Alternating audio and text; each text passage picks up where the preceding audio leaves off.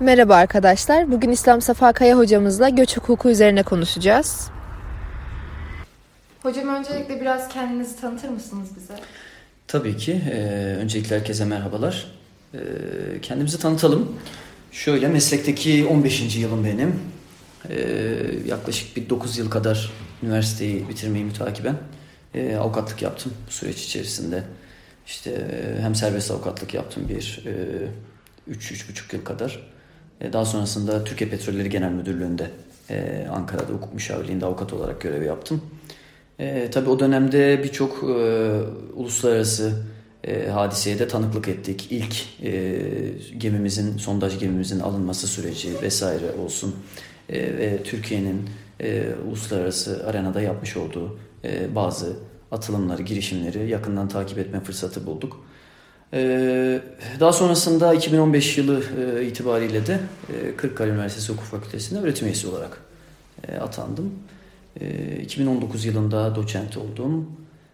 Halen de sizlerle birlikte Kırıkkale Üniversitesi'nde devam ediyoruz. Kendimle ilgili bu aşamada söyleyebileceğim şeyler bunlar. O zaman hocam yavaştan biz sorularımıza başlayalım. Tabii ki lütfen. Ee, ilk olarak göçmen ve mülteci arasındaki farklar ve bu farkların hukuki etkileri nelerdir? Evet aslında bu e, farklar noktasında söylenecek çok şey var. E, ben isterseniz e, zamanında kısıtlı olduğunuz olduğunu söylediniz. Kısa kısa e, bahsetmeye çalışayım. Şimdi mülteci e, vatandaşı olduğu memlekette yaşanan siyasi olaylar sebebiyle e, o ülkeyi e, terk etmek durumunda kalan yani bir zorlayıcı sebeple o ülkeden ayrılmak durumunda kalan ki ekseriyetle bu siyasi olaylar sebebiyle e, terk etmek durumunda kalıyorlar. E, ya kendi iradesiyle ya da zorla terk etmiş ve e, halen yeni bir devletin vatandaşı da olmamış e, olan kişiler. E, aynı zamanda bu e, mülteciler herhangi bir devletin koruması altında da e, olmuyorlar. İşte bu e, neviden e, kişilere biz mülteci e, ifadesini veriyoruz. E, hem uluslararası mevzuatta hem de e, yerel mevzuatta. Türk hukukunda tabii biraz e, farklılaşan bir e, tanımı var. E, Türk hukukunda yasal ifadesine baktığımızda hep Avrupa özelinde e, değerlendirildiğini görüyoruz. Yani e, sadece mülteci kavramını Avrupa'dan gelen e, yabancılar için sınırlandırmış mevzuatımız. E, hatta maddede şöyle bir ifade var. Avrupa ülkelerinde meydana gelen olaylar nedeniyle diyor maddede ırkı, dini, işte e, uyrukluğu e, ve bunun gibi e, siyasi düşüncelerinden ötürü e, zulme uğrayacak olanlar diyor ya da zulme uğrayanlar şeklinde bir tanımlama yapmış ve e, bunun oluşturduğu bir haklı korku e, sebebiyle aynı zamanda e, o ülkeden ayrılmak durumunda e, kalanlar için e, böyle bir tanımlamayı yapmış mevzuatımız. E, Avrupa dışından gelen yabancılar ise e, bizim hukukumuzda şartlı mülteci olarak kabul ediliyor. Yani ayrım bu şekilde yapılmış. Genel uluslararası hukuktaki ayrımdan şöyle bir yerel e, farklılaşma taşıdığını söyleyebiliriz doğrusu. E, bu anlamda tabii mülteciler e, işte çatışma olabilir, saldırı olabilir ya da toplum huzurunu ciddi şekilde bozan e, çeşitli durumlar olabilir. E, geldikleri ülkenin dışında bulunan ve e, bu anlamda e, uluslararası koruma talebinde bulunmuş olan kişiler. Yani e, bu sıfatın e, kullanılabilmesi için bir de uluslararası koruma talebinde bulunmuş olması gerekiyor.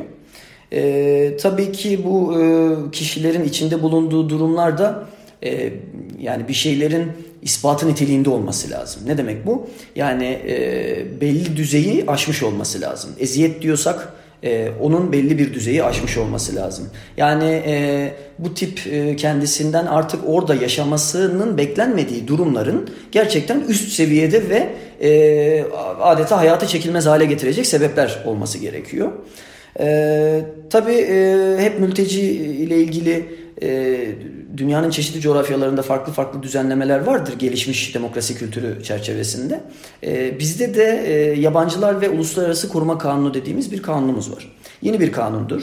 E, bu itibarla orada da mültecilere e, ayrı bir yer açılmış ve demiş ki uluslararası koruma sahibi yani e, koruma statüsü e, olan mültecilere bir kimlik verilir diyor. Yani aslında onu da bir e, içselleştirme amacının olduğunu görüyoruz yasa koyucuda.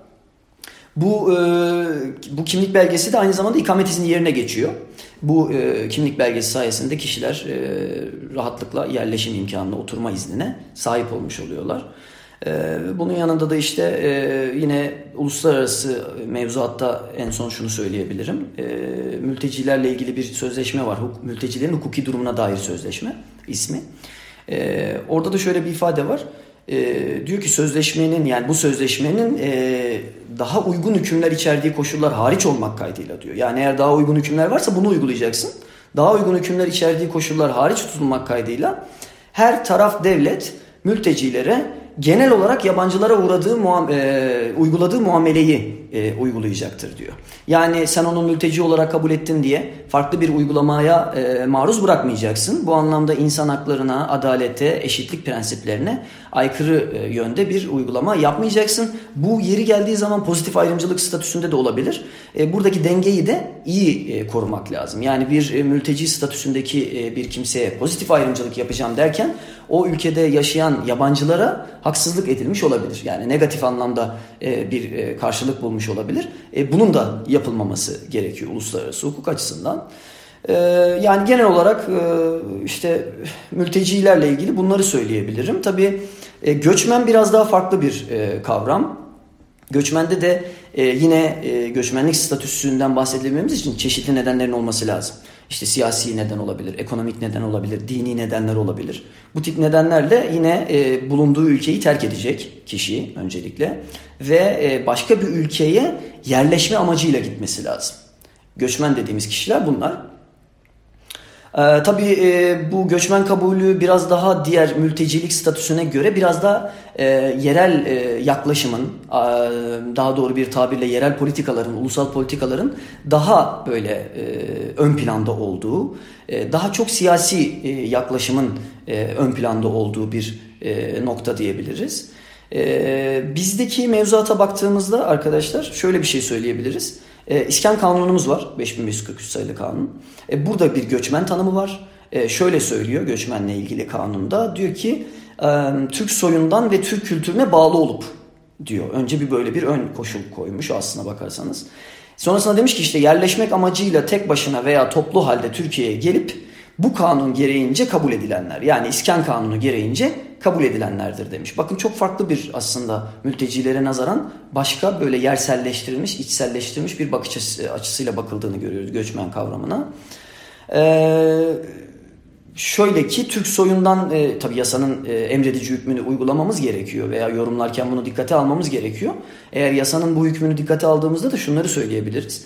Türk soyundan ve Türk kültürüne bağlı olmayan yabancılarla e, yine evet Türk soyundan ve Türk kültürüne bağlı olup sınır dışı edilenler e, şeklinde kategorize ettiğimiz zaman e, ve keza aynı zamanda güvenlik bakımından da Türkiye'ye gelmeleri uygun bulunmayanlar göçmen olarak kabul edilmiyor.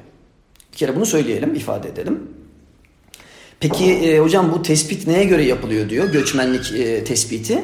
Göçmenlik tespiti neye göre yapılıyor dersek eğer e, bu tespitin e, Cumhurbaşkanı kararı ile yapıldığını söyleyebiliriz. Yani e, daha doğrusu daha doğru bir ifadeyle dedik ya hani Türk soyundan olma ve Türk kültürüne bağlılık noktasında bir koşul var diye. Bu koşulun varlığını kim tespit ediyor? Mevzuatımıza göre Cumhurbaşkanı tespit ediyor. Bunu da ifade etmiş olalım. E, ha ilk başta göçmen olarak kabul ettiğiniz bir e, kişiyi e, ne yapabiliriz? Daha sonrasında e, gerekli şartları taşıması halinde de vatandaşlığa kabul ede, e, edebiliriz. Yani e, sonuç olarak şunu söyleyebiliriz. Mültecilerle göçmenlik e, arasında en temel belirgin fark nedir diye sorarsanız e, mültecilerde biraz daha uluslararası e, nüans daha ağır basıyor diyebilirim. Ancak göçmenlik daha çok e, kendi yerel mevzuatımız açısından değerlendirdiğimde biraz daha böyle yerel kısıtlara yerel dinamiklere uygun e, şekilde düzenlenmeye çalışılmış. Bunu ifade edebiliriz. Peki hocam. O zaman e, biraz da ülkelerin uluslararası hukuk çerçevesinde sınırlarına gelmiş olan her yabancıyı kabul etme zorunlulukları var mıdır? Varsa ne şekilde açıklayabilir misiniz? Tabii yani o konuyla ilgili şunları söyleyebilirim. Şimdi e, yine bizim yerel mevzuatımızda konuyla alakalı e, düzenlemeler var. Şimdi dedik ya yabancılar ve uluslararası koruma kanunu diye. E, bu kanun e, maddesinde aslında e, Türkiye girişin nasıl yapılacağı yazılmış açık şekilde. Diyor ki yani bildiğimiz klasik usul. Türkiye'ye giriş sınır bölgelerinden geçerli belgelerle ya da pasaportla e, yapılır şeklinde bir ifade var.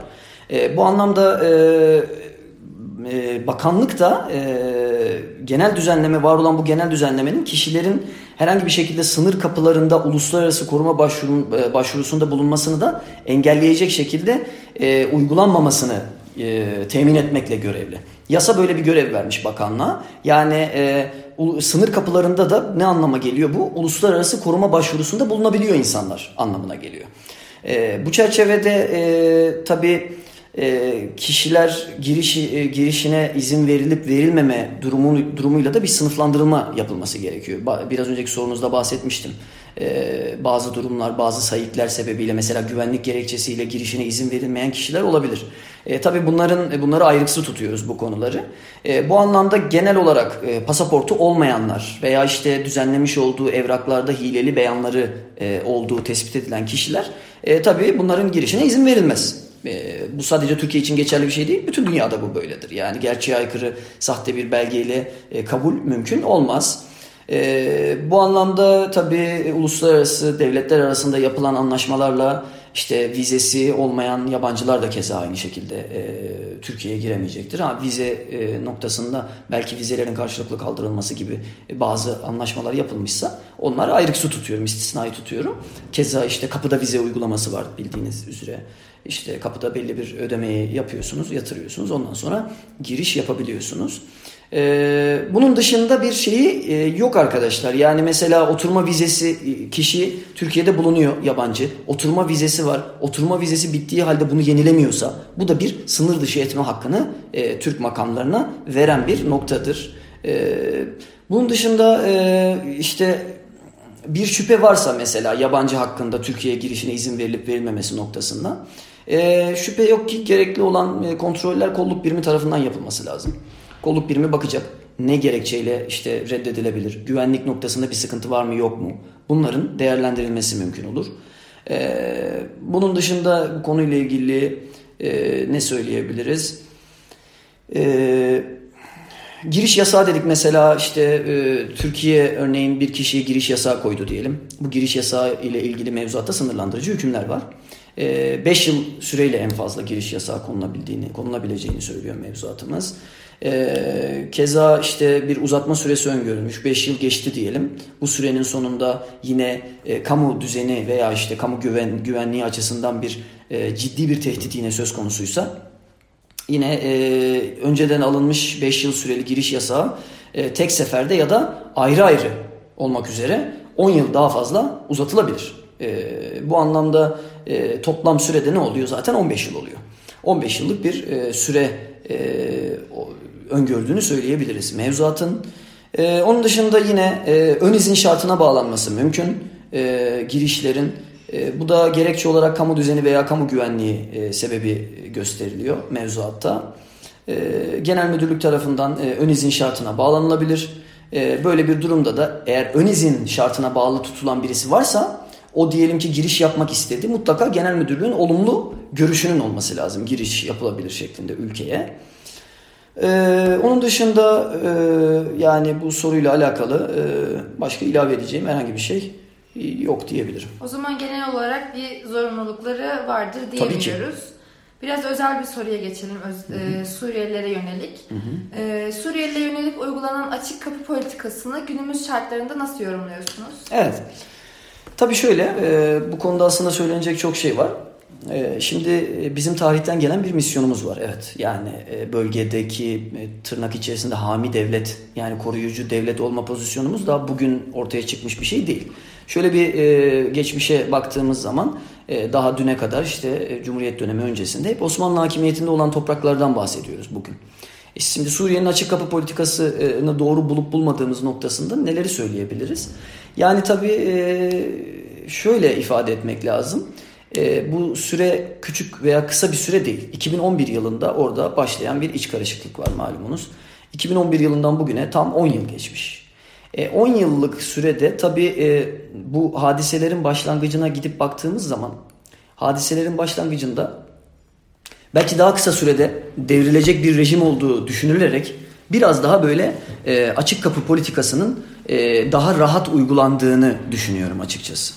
Ama gelinen süreçte e, Suriye rejiminin kolay kolay devrilmediği veya devrilmeyeceği açık bir şekilde aslında karşımızda duruyor. Şimdi bizim belki ilk başta yapmış olduğumuz açık kapı politikasının artık gerek Suriyeli göçmenlerin ülkemizdeki mevcut sayısı gerekse toplumun onlara karşı reaksiyonları ve e, nüfus anlamda gösterdikleri artış hızı e, sorunu biraz temel bakış açımızdan uzaklaştırmış gibi gözüküyor. Yani e, tabii bu nüfusun fazlalaşması beraberinde ilk etaplarda sadece işte e, bu göçmenlerin ya da e, o anlamda Suriye'den e, gelen e, kişilerin e, belli e, bölgelerde yerleşmesini e, temin etme noktasında devlet politikası var ise de ilk etapta. Bu artık e, gelişen sayıyla birlikte, nüfus oranıyla birlikte artık bunun sürdürülebilmesi de ihtimal dışı oldu doğrusu. Bu anlamda hani geldiğimiz noktada e, açık kapı politikasının e, net söyleyeyim doğru bir politika olmadığını ifade edebilirim. Çünkü e, bu artık sizin kendi vatandaşınıza e, bu neviden uluslararası aksiyonlar kendi vatandaşınıza zarar verme ihtimali olduğu anda bir durup Orada gerekli önlemleri artık almak gerekir ki bugün ülkemizde 5 milyona yakın sadece Suriye üzerinde sordunuz diye e, bunu söylüyorum. Daha da fazlası var Irak'tan, Afganistan'dan ve e, Türkiye Cumhuriyetlerden. E, sadece Suriye üzerinde 5 milyona yakın bildiğim kadarıyla hala hazırda güncel bir rakam. 5 milyona yakın bir e, Suriye vatandaşı ağırlıyoruz. E şimdi e, hal böyleyken e, bunun çok farklı fraksiyonları var, etkileyici sebepleri var. E, bunlardan en önemlisi ekonomik sebepler biliyorsunuz. O anlamda e, e, ülkemizdeki e, mevcut e, ekonomik durum anlamında baktığımızda e, bu gerçekten ekonomisi çok çok daha iyi olan devletlerin bile aslında çok da böyle sağlıklı bir şekilde altından kalkamayacağı bir yük haline geldiğini ifade edebiliriz. Peki ne yapalım hocam çözüm nedir diye sorarsanız elbette ki çözüm hadi e, kapıları açalım hepsi birden geri dönsünler gibi bir şey değil ki zaten e, ne kadarı döner o da ayrı bir mevzu o da ayrı bir sorun onu da ifade edeyim. Ama baktığımız zaman e, gelinen noktada e, bence ciddi bir planlama yapılmak suretiyle artık e, en azından e, bizim e, Suriye'nin kuzeyinde müdahale ettiğimiz, askeri müdahale etmek suretiyle Suriye rejiminin de etkisini bertaraf ettiğimiz bölgelere artık Suriyelilerin geri dönüşünün e, gerçekleştirilmesi ve buna dair bir politika izlenmesi gerektiğini e, düşünüyorum. E, bu itibarla geldiğimiz noktada açık kapı politikasının artık devam etmesinin pek mümkün olmadığını e, ifade edebilirim. Teşekkürler hocam.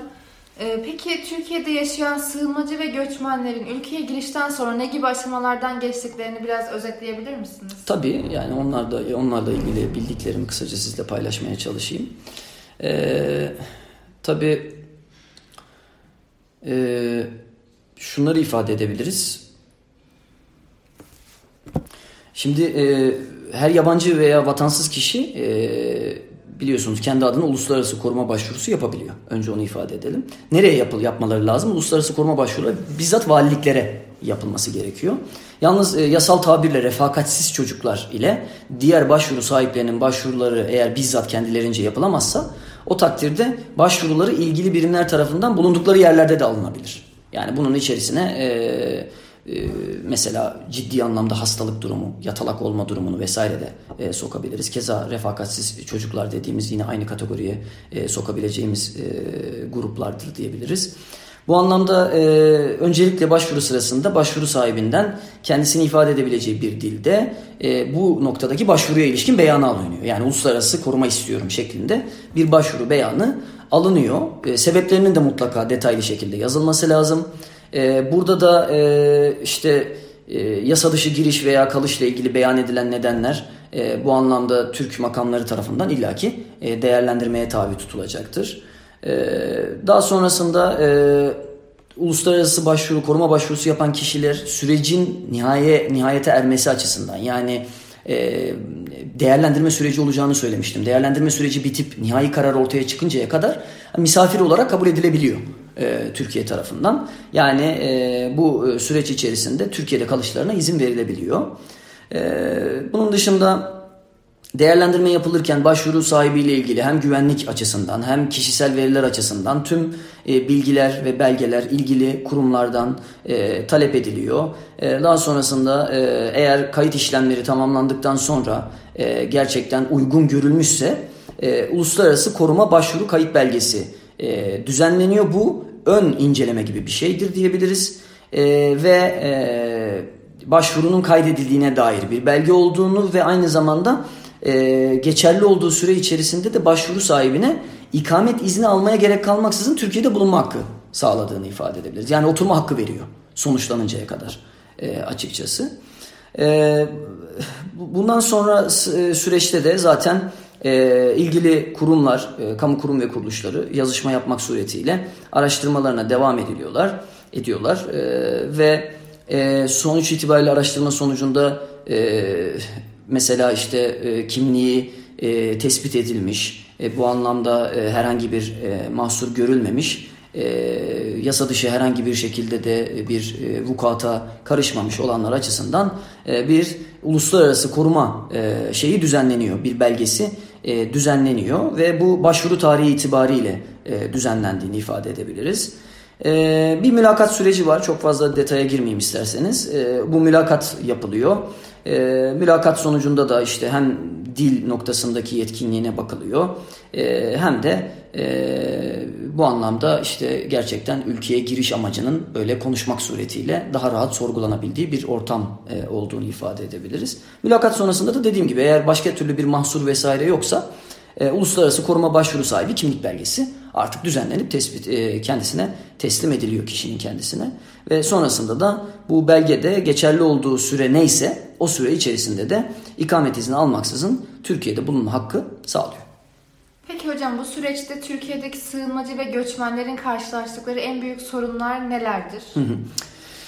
E, bu konuyla ilgili de şunları söyleyebilirim. Yani e, özellikle e, Türkiye açısından baktığımızda e, bir uyum süreci veya uyum sorunu e, olduğunu ifade edebiliriz. Yani e, ne demek bu? Özellikle biliyorsunuz bazı yükümlülükler var e, Türk vatandaşlarına işte vergisel yükümlülük anlamında vesaire. E, bu konularda halkın da yeterince doğrusu aydınlatılmadığını düşünüyorum. Niye? Çünkü e, vatandaşların yükümlülüklerinin bazılarının e, Suriyeli kişilere, sığınmacılara, göçmenlere adını ne derseniz deyin e, Suriye vatandaşı olup ülkemizde bulunan kişilere e, hazırda uygulanmadığı noktasında bir düşünce var. Bu düşüncelerin kimisi doğru, kimisi yanlış. Şimdi e, çok halk tabiriyle söyleyecek olursak insanlar şuna bakıyorlar. Diyorlar ki yani ben dükkanımı açıyorum, vergimi veriyorum ama kişi Suriye vatandaşı karşımda dükkan açıyor. Farklı statüye tabi kılındığı için vergisel yükümlülüklerden muaf oluyor. Hatta devlet onlara yardım yapıyor. E, şimdi e, bu da haliyle şeye yansıdığı için fiyatlamaya yansıdığı için diyor mesela bir berber ben diyor saçı 30 liraya keserken Suriyeli diyor 5 liraya kesiyor. Çünkü maliyeti yok. Yani e, devlete verdiği bir vergi vesaire o tarz bir ne bileyim prim ödemesi tarzında bir şey yok. E, bu da maliyeti e, sadece el olarak e, karşımıza çıktığını söylüyor. E şimdi e, bu tip e, serzenişleri aslında dikkate almamız gerekiyor. Niye? Çünkü e, bu aslında Su, e, Suriyelilerin ve diğer tüm ülkeler için de söyleyelim aynı şeyi. E, içinde bulunduğu toplumla uyumlulaşmasına zarar veren e, hadiseler bunlar. Eğer varsa halk nezdinde yanlış bir bilgi, bu yanlış bilginin giderilmesi için de e, bilgilendirme çalışmalarının daha sıkı yapılması lazım.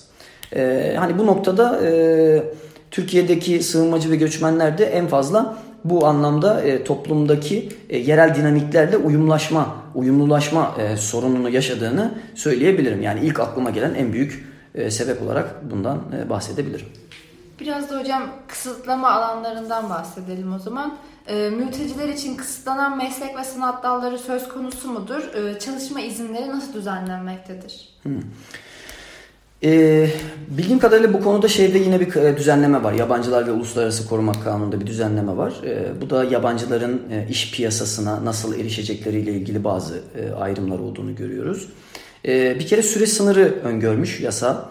E, yasada şey diyor, başvuru e, sahibi ya da şartlı mülteci e, bu uluslararası koruma başvurusu tarihinden e, 6 ay sonra çalışma izni almak için başvurabilir diyor. Yani o 6 aylık süreyi aslında bir izleme dönemi gibi bir şey öngörmüş. Ancak 6 ay sonra çalışma izni almak için başvurabilir demiş. E, keza mülteci veya ikincil koruma statüsü sahibinin e, statü almasından itibaren bağımlı veya bağımsız olarak çalışabileceğini ifade etmiş. Yani kendisi dükkan açıp kendi işletmesini işletebileceği gibi bir başkasının yanında personel olarak da çalışabileceğini öngörmüş. E, tabii bu noktada yine atıf yapılmış. Demiş ki yabancıların çalışamayacağı e, alanlara ilişkin mevzuat hükümleri saklıdır demiş. Yani mesela işte yabancıların avukatlık yapamaması Türkiye'de vesaire gibi bazı meslek dalları için biliyorsunuz kısıtlama e, geldi. Ya daha doğrusu e, uzun sürelerdir var zaten mevzuatımızda. E, bunlara atıf yapmak suretiyle o alanlarda yine bu işlemlerin, işlerin yapılamayacağını yine ifade etmiş. E, bunun dışında ne söyleyebiliriz? E, bu kişilerin e, eğer e, sektörel ve ekonomik şartlar bunu gerektiriyorsa belli bir süre için tarım, işte sanayi ya da e, hizmet e, çalışma sektörleri açısından ya da e, coğrafi alan itibariyle e, sınırlama yapılabilmesini e, mümkün kılmış yasa koyucu.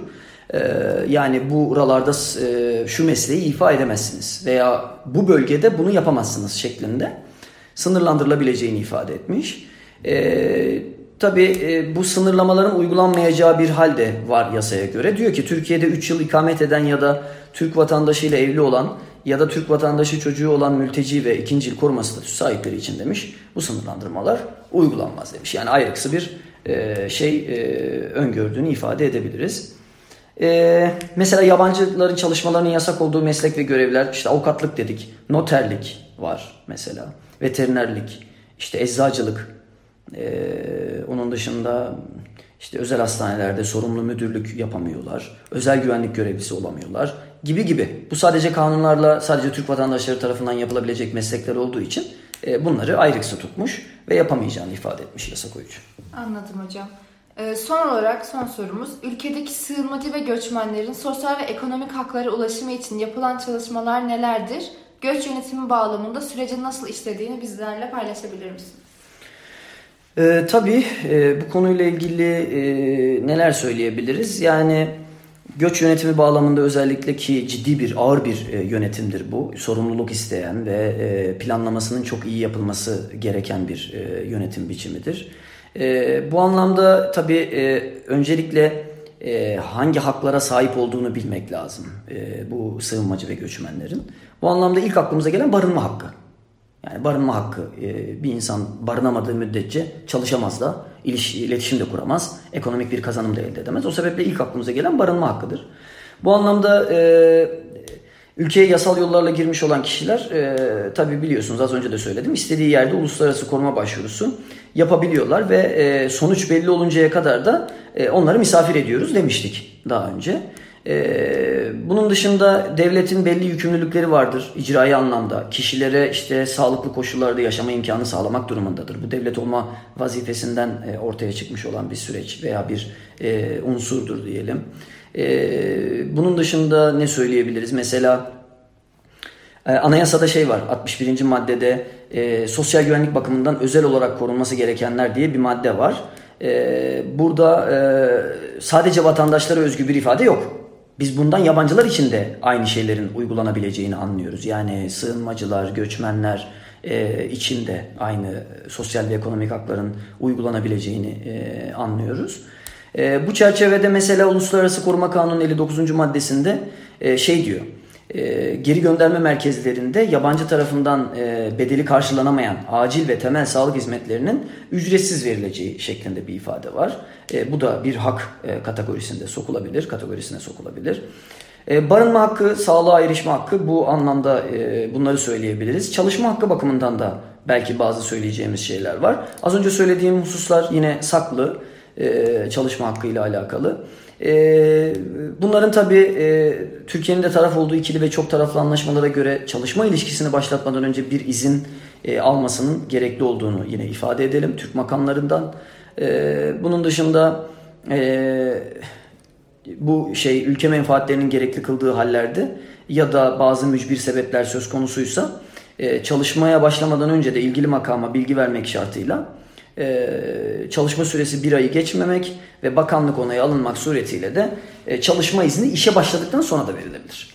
Yani e, kural başlamadan önce ama istisnai olarak işte bu e, saymış olduğum şartlardan biri varsa çalışmaya başladıktan sonra da bu iznin verilebileceği ifade edilmiş. Yine eğitim hakkından e, bahsedebiliriz bu noktada. E, eğitim hakkı da e, olmazsa olmaz bir e, unsurdur. Devletin yerine getirmesi gereken görevlerin en başında geldiğini ifade edebiliriz. E, bu çerçevede e, 18 yaşını doldurduğu e, halde yasal temsilcisinin bakmakla yükümlü olmadığı yabancılar mesela öğrenimlerine devam edeceklerse öğrenci ikamet izni almakla yükümlüdür Türk mevzuatına göre.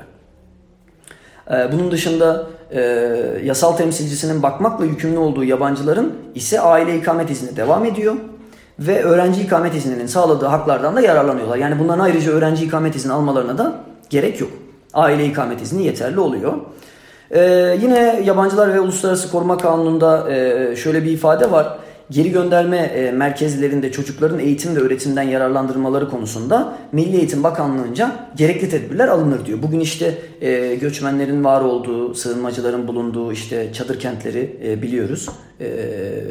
Ülkemizin çeşitli bölgelerinde mevcut. Oralarda biliyorsunuz okulların da açıldığını ve bu anlamda o okullarda e, gelen çocuklara eğitimler verildiğini e, hatta ve hatta oradan eğitim alanlara e, alanların aldığı diplomalarında e, Türk mevzuatına göre geçerli diploma olarak kabul edileceğine dair e, birçok yaklaşım var.